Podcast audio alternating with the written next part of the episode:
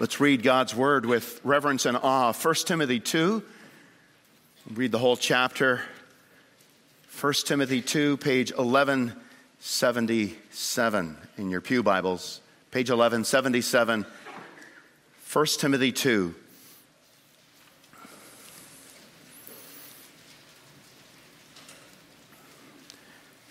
Our text this morning is the last half, 8 through 15, verses 8 through 15 Uh, of 1 Timothy 2. Paul's giving instructions to Timothy about how to get things in order for worship and in leadership at the new church plant in Ephesus.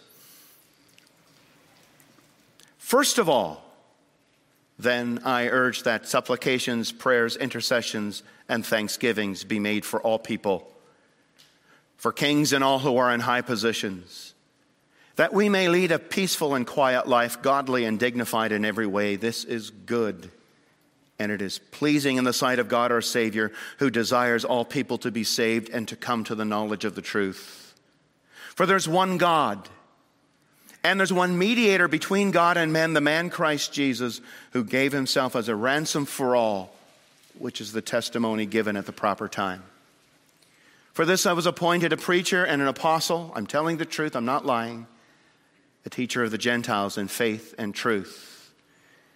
And now, particular instructions to men and women how they ought to gather for prayer and worship. I desire then that in every place the men should pray lifting holy hands without anger or quarreling. Likewise, also, that women should adorn themselves in respectable apparel with modesty and self control, not with braided hair and gold or pearls or costly attire, but with what is proper for women who profess godliness with good works. Let a woman learn quietly with all submissiveness. I do not permit a woman to teach or to exercise authority over a man. Rather, she is to remain quiet. For Adam was formed first, then Eve. And Eve was not deceived, but the woman was deceived and became a transgressor. Yet she will be saved through childbearing if they continue in faith and love and holiness with self control. And then follow instructions about leadership, elders, and deacons. And then at the end of chapter 3, if you turn there, I hope to come to you soon. Verse 14.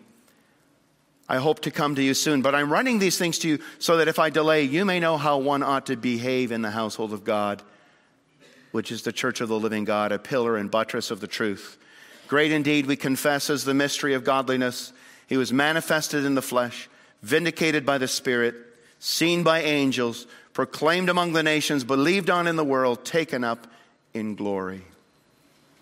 Again, if you turn back to verses 8 through 15 of chapter 2. And keep your Bibles open there as we work through this passage verse by verse.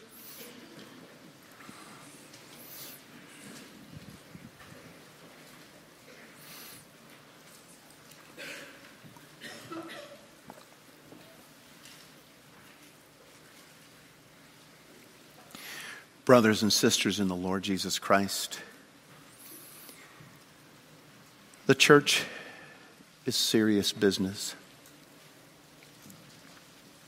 It's not a human institution to be governed by human wisdom, that you all do whatever you feel is right, whatever you find meaningful and useful, whatever works for you. It's a divine institution. It's the church of the living God, we read in 1 Timothy 3. It's the pillar and buttress of the truth. It's the place where God has planted the truth, the saving truth of the gospel. That there's one mediator between God and men, the man Christ Jesus, gave his life as a ransom for all. And that knowledge of the truth brings salvation to all who believe, and that's to go to the whole world. We are the house of truth in this world. And therefore, God wants us to do church His way. Because the church is serious business. He wants us to do church His way, not our own way. We saw that last week in the second commandment. Do not come to God through a carved image. Don't carve out your own Jesus or your own way to go to God. Go His way, or it's false worship. And so these instructions in chapter 3 about men and women in worship, or chapter 2, and in 3 about elders and deacons, are all about doing church God's way. The church is serious business. And so we look at that today how men and worship are to behave in the house of prayer, the house of worship. God gives the direction. We're going to see three things how men are to lift holy hands, and women are to come in proper dress, and how they're saved through childbirth, or how she is saved through childbirth. Holy hands, proper dress, the saving childbirth.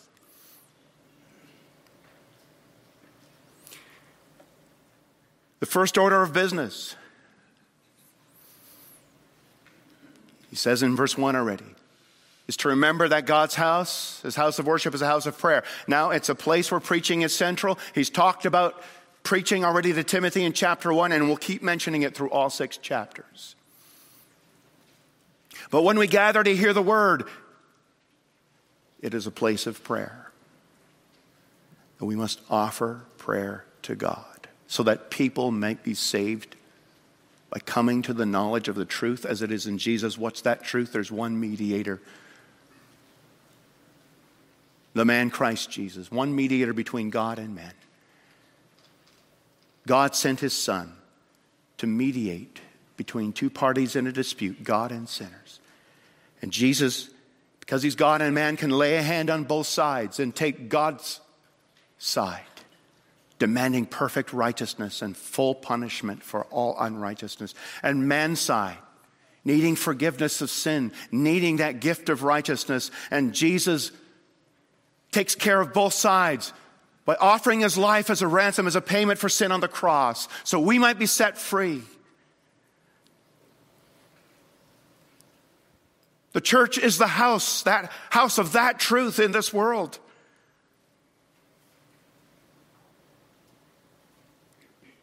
But it matters very much how then we come into God's holy house of worship and prayer and how we behave in that house.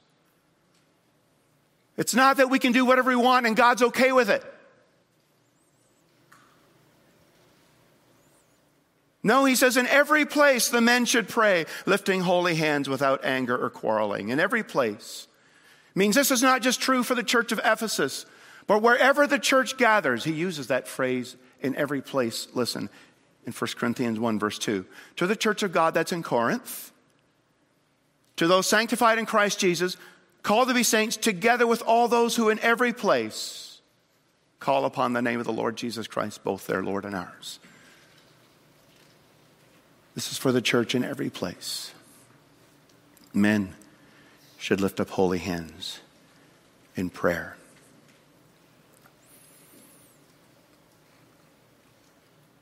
That was the common Jewish way for prayer to stretch out your hands to God. It wasn't the only posture for prayer in the Bible. Sometimes it was laying flat out, flat out on the ground in prostration, sometimes kneeling.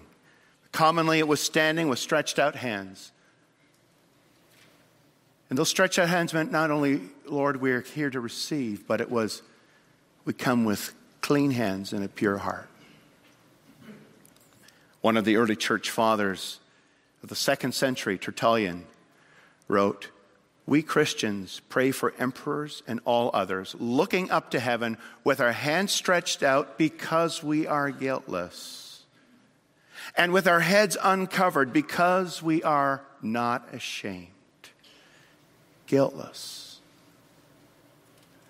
not ashamed. Holy hands. You know, and I know that means, does not mean that we have no sin. But we're living a life of repentance and faith. That every day we're in the business of turning away from our sin in repentance and turning to Christ in faith for forgiveness and renewal. That's what it is to live with holy hands. That you don't come into the presence of God holding on to your sin, living in sin. And then thinking that you can, in your life of sin, can come into the house of the Lord and still be heard. It doesn't work that way.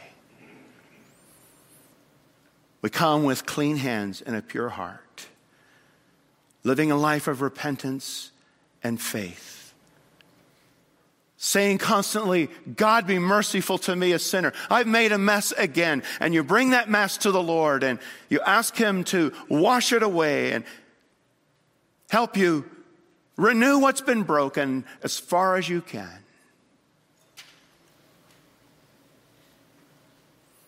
What does it mean to raise holy hands? Paul says it himself in verse 8 men should pray lifting holy hands without anger or quarreling. Men, that's often our problem. Anger, quarreling. We can get very angry when we don't get our way or when someone gets in our way. We can be so hot headed sometimes we would rather fight and be right than be reconciled. We can fight with our wives, our neighbor, our coworkers. We can be hostile and bitter and live in constant friction with others. And when we're like this, we're not fit to pray. How can we pray if we're sinfully angry and constantly quarreling. So, lifting holy hands means we say, God, be merciful to me, a sinner. Help me to make it right with my brother, my sister. And so we put away our unholy anger. We settle matters. We make peace as far as we can. And we live in a right relationship with brothers and, sisters in our local church and beyond. You know, that comes from Psalm 24, which asks the question Who shall stand in God's holy place? And the answer is He who has clean hands and a pure heart. Jesus said, if you're bringing your gift to the altar, you're coming to worship, and there you remember that your brother has something against you, stop your worship right there. Leave and go settle with your brother, and then come back and offer your gift. It's so essential to settle matters, to confess sin, and to come with clean hands and a pure heart. Peter says that even in relationship with husbands and wives in 1 Peter 3, that if a husband is not considerate toward his wife, that's going to hinder your prayers. It's that important.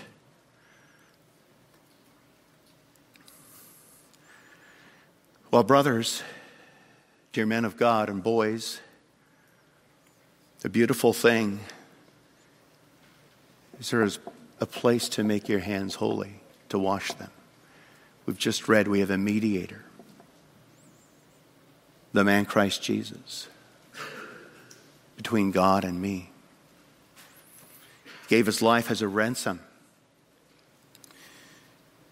Take your sins to the Lord.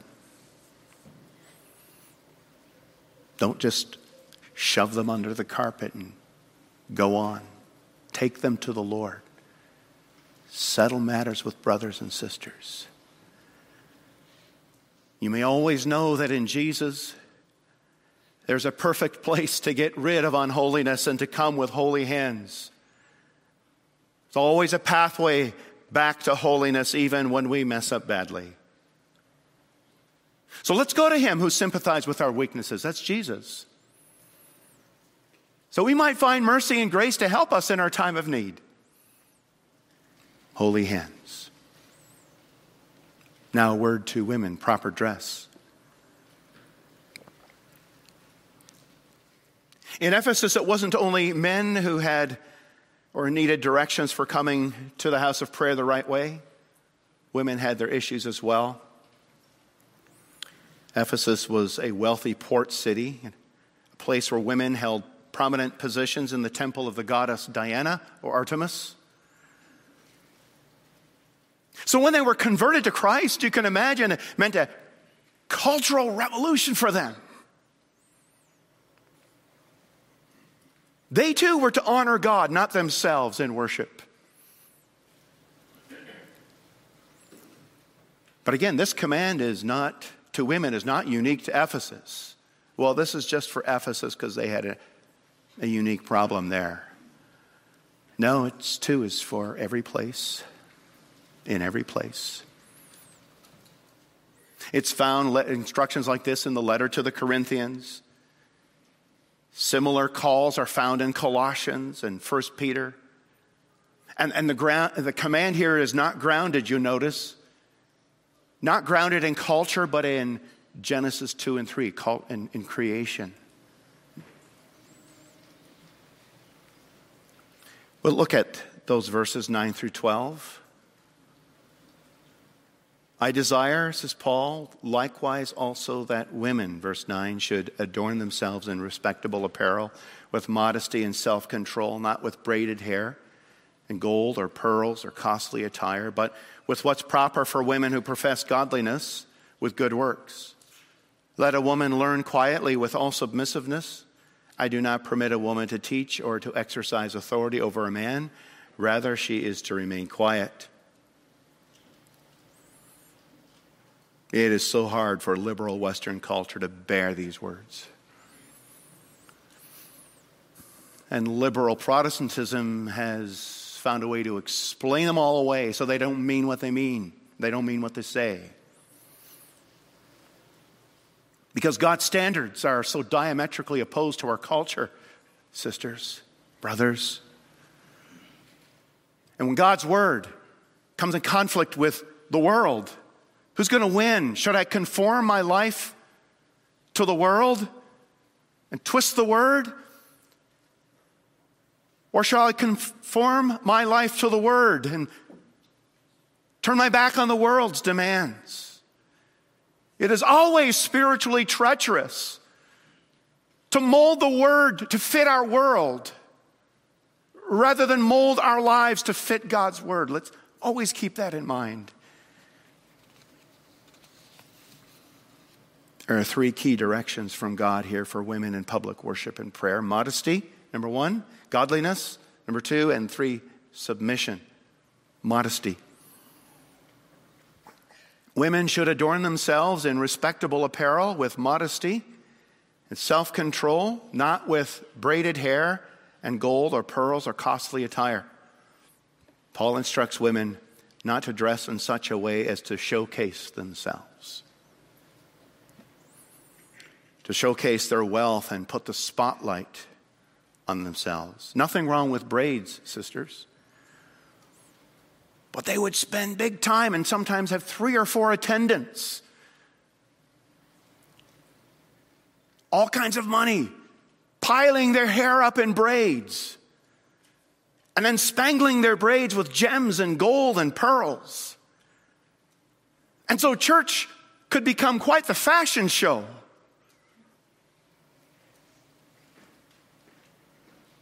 And the idea of modesty here is to dress respectfully, quietly, not loud and showy. He says modesty with self control. Self control simply means to dress carefully, not to go overboard.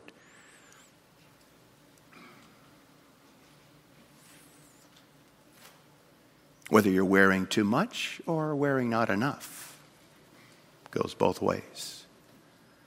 Of course, Dress issues were also true for men in the early church, and today James talks about men and their clothing, but here it's particularly an issue for women.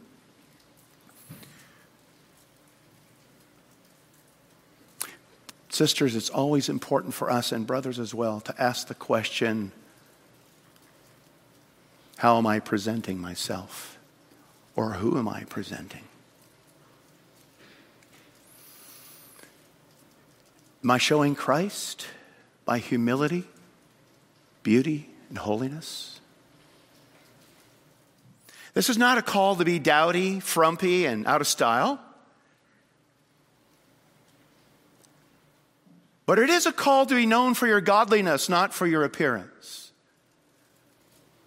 Isn't that important in our culture?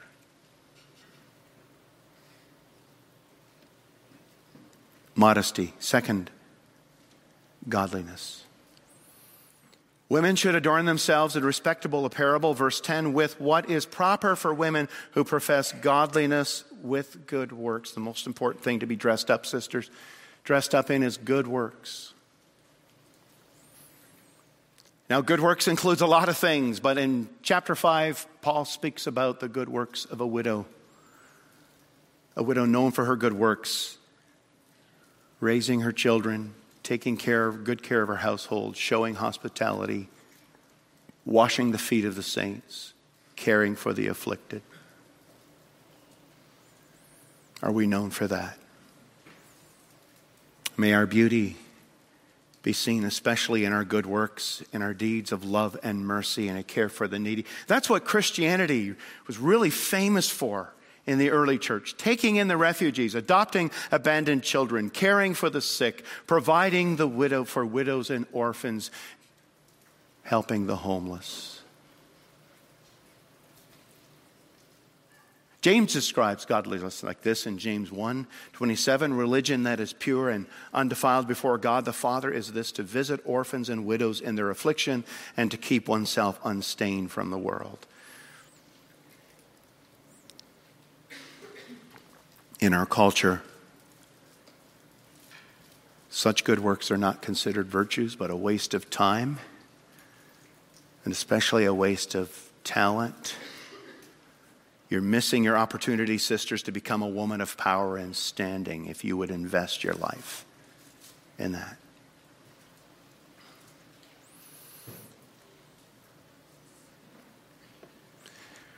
Let us not adopt the world's view of glory and greatness, sisters. Godliness with good works is true greatness and beauty in the eyes of the Lord. Modesty, godliness, and then submission. Look at verse 11. Let a woman learn quietly with all submissiveness. I do not permit a woman to teach or to exercise authority over a man. Rather, she is to remain quiet we know from Scripture, certainly, women are called to teach in private and family settings. In 2 Timothy 1, we read how Timothy learned the gospel from his mother Eunice and his grandmother Lois. In Acts, we read how Priscilla and Aquila sat down with, with Apollos and taught him the Word of God more accurately. Women were featured very prominently in the ministry of Jesus and his apostles. Many are listed at the end of the epistles for their work in the body of Christ and the spread of the gospel. Leadership is impossible without a network of strong support by both men and women.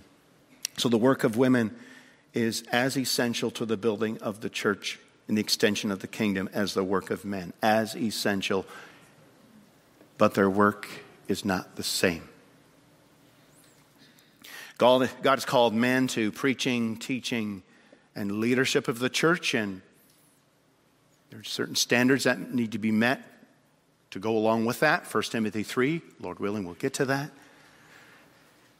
God has called men to preaching, teaching, and leadership of the church, and women to use their spiritual gifts to serve in a helping role, like Euodia and Syntyche in Philippians 4, who labored with Paul in the gospel. And like all men and women who are not teachers, the woman is called to learn quietly with a humble and teachable spirit. Now, that word, to learn quietly, was quite a radical thing to say in both Jewish and Roman context. Women learn? No, they're not worthy of that. They're too dumb for that. That's, a, that's learning is for men. Theology is for men only. But like Mary, who sat at the feet of Jesus, to learn about God and His truth and to learn good theology, so women are called to study and learn and grow, to be knowledgeable in the scriptures, sound in their teachings, share their knowledge and thoughts and insights with their husbands, children, neighbors, friends, and fellow believers.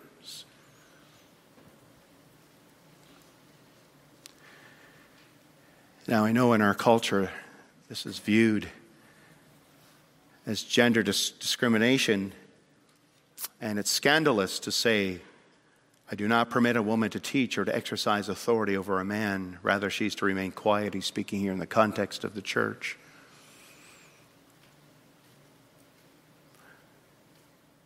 It's scandalous in our culture, but not at all in the Bible's worldview. It's beautiful. This is creational. It fits our unique design as men and women. That's where Paul goes next. For, he says, here's the reason. For you got problems in Ephesus. No, no, no. For Genesis 2 says so. Adam was formed first, then Eve. That's the reason. Creation. Genesis 2, where Adam was created and given dominion, and then Eve was created second as his helper in that. And that sets the foundation for the relationship of men to women. And even though sin has broken down this relationship where men often abdicate leadership because they want to play rather than pray, they want to laze rather than learn. And women tend to disrespect men and be assertive toward them, despise them. Even though sin has assaulted this creational design, the church is God's new society where He wants that original life of Eden to start and grow and flourish. I want things like Eden again. And then he adds a second ground, the fall, Genesis 3, verse 14. And Adam was not deceived, but the woman was deceived and became a transgressor. He's not saying here women should not teach or have authority over men because they are more gullible and more easily deceived. He's building on his first case. The right order is Adam was created first, then Eve. Genesis 3 was a wrecking of that order when Eve led the way and took the fruit and gave some to Adam. And Adam stood there quietly listening, doing nothing. That's where the problem was. And God is saying, I don't want a Genesis 3 culture in the church, I want a Genesis 2 culture. Because that's my design, that's how I created you. That's what's good. That's what fits.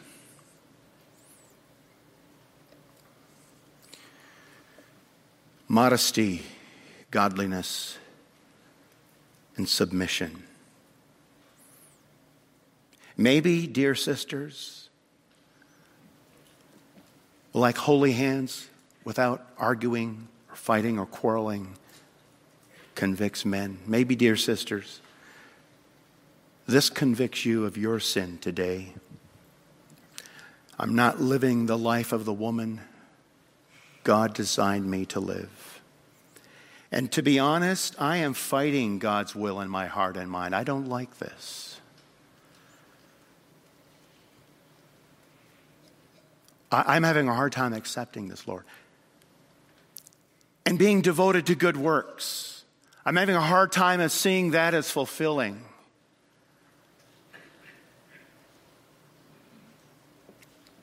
Well, here's good news, sisters. There's a mediator for you too.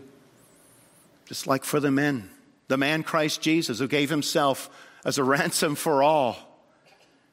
You take all your weaknesses and worries and fears and all that's unbiblical in your life and all the lacks, and you throw them on the shoulders of the Lord Jesus. You give them to Him and you say, Forgive my sins, but also fill me with your Holy Spirit and renew me to be the woman that you've called me to be. You saved me and called me to be. I want to be forgiven. I want to be filled with the Holy Spirit, and I want to follow the way of being a good student and learner of the Bible and my life to abound in good works. The Lord Jesus has everything you need, sisters and brothers, everything I need to worship God aright. There's always grace in Him. cover our sins, to give us a new start, turn a new page. And then we come across that weird verse at the end about saving childbirth. God's salvation is for men, but equally for women. And then look at verse 15. Yet she will be saved through childbearing. If they continue in faith and love and holiness with self control. As you can imagine, here people come up with all kinds of weird teachings. Like, bearing children saves you. So the more you have, the higher you climb in God's approval rating. Of course, children are a blessing, and having many children should be seen as a joy. But that can't save you. Only the blood of Jesus can save you. Others believe the word means kept safe, protected. But she will be kept safe through childbearing. But the Lord will protect her through it, keep her safe watch over her in the affliction, the pain of bearing children. That's a possible translation, except that the word saved is rarely used in that way, preserved, kept safe, and certainly not in Timothy. We read it in verses 3 and 4 that of God our Savior who di- desires all people to be saved, to come to a knowledge of the truth. No, the word means spiritually saved from our sins. She will be saved through childbirth. Notice it says she. Speaking of one woman. And then in the second half, it turns to they, if they continue in faith. It starts with she, one woman. And that one woman is Eve. Just been talking about the fall in the garden. Eve, the woman, she will be saved through childbearing. And in the Greek, it's through the childbirth or the childbearing. And then you think of Genesis 3, the mother promise, where God says to Satan, I'm going to put enmity between you and the woman, between your seed and her seed. You will bruise his heel. He will crush your head. The seed of the woman. The Lord Jesus Christ is going to come and destroy the serpent and destroy the curse and bring salvation. He, this is the childbirth of Jesus Christ. That's how women and men are saved. And think of Eve, and then later her great great granddaughter, Mary, the Virgin Mary, submissively hearing the Word of God, receiving that Word in faith, becoming pregnant with the Messiah and giving birth to the Savior. What a holy calling.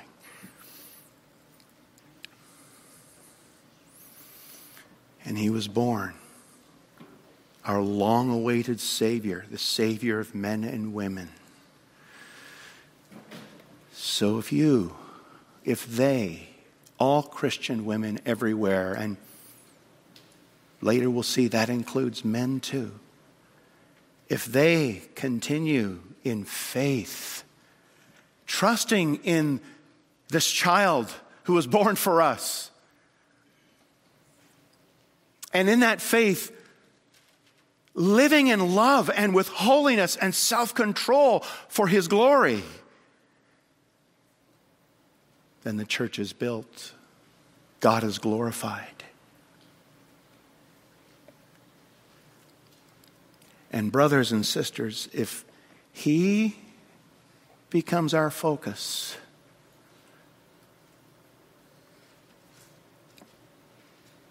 the Lord Jesus,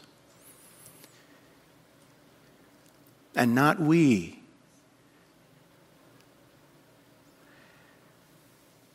Then the troubles, the arguments, the objections will fall away as we ask, Lord Jesus, you're my Savior.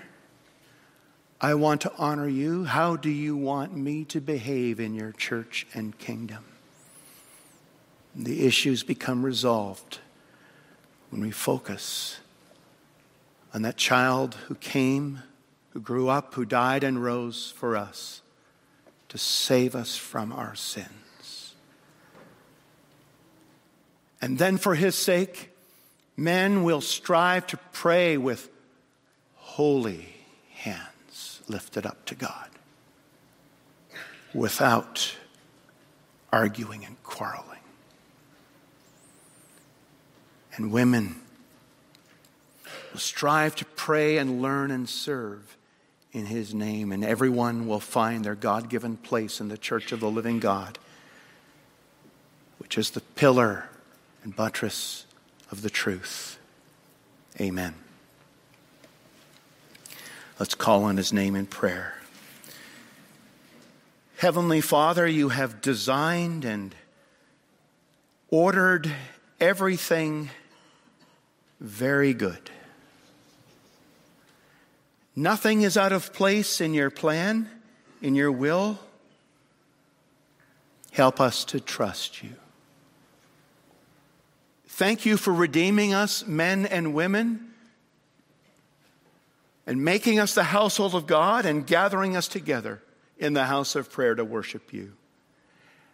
Help us each to be focused on you and to be resolved to live and worship the way you call us to do because we want to be pleasing in your sight.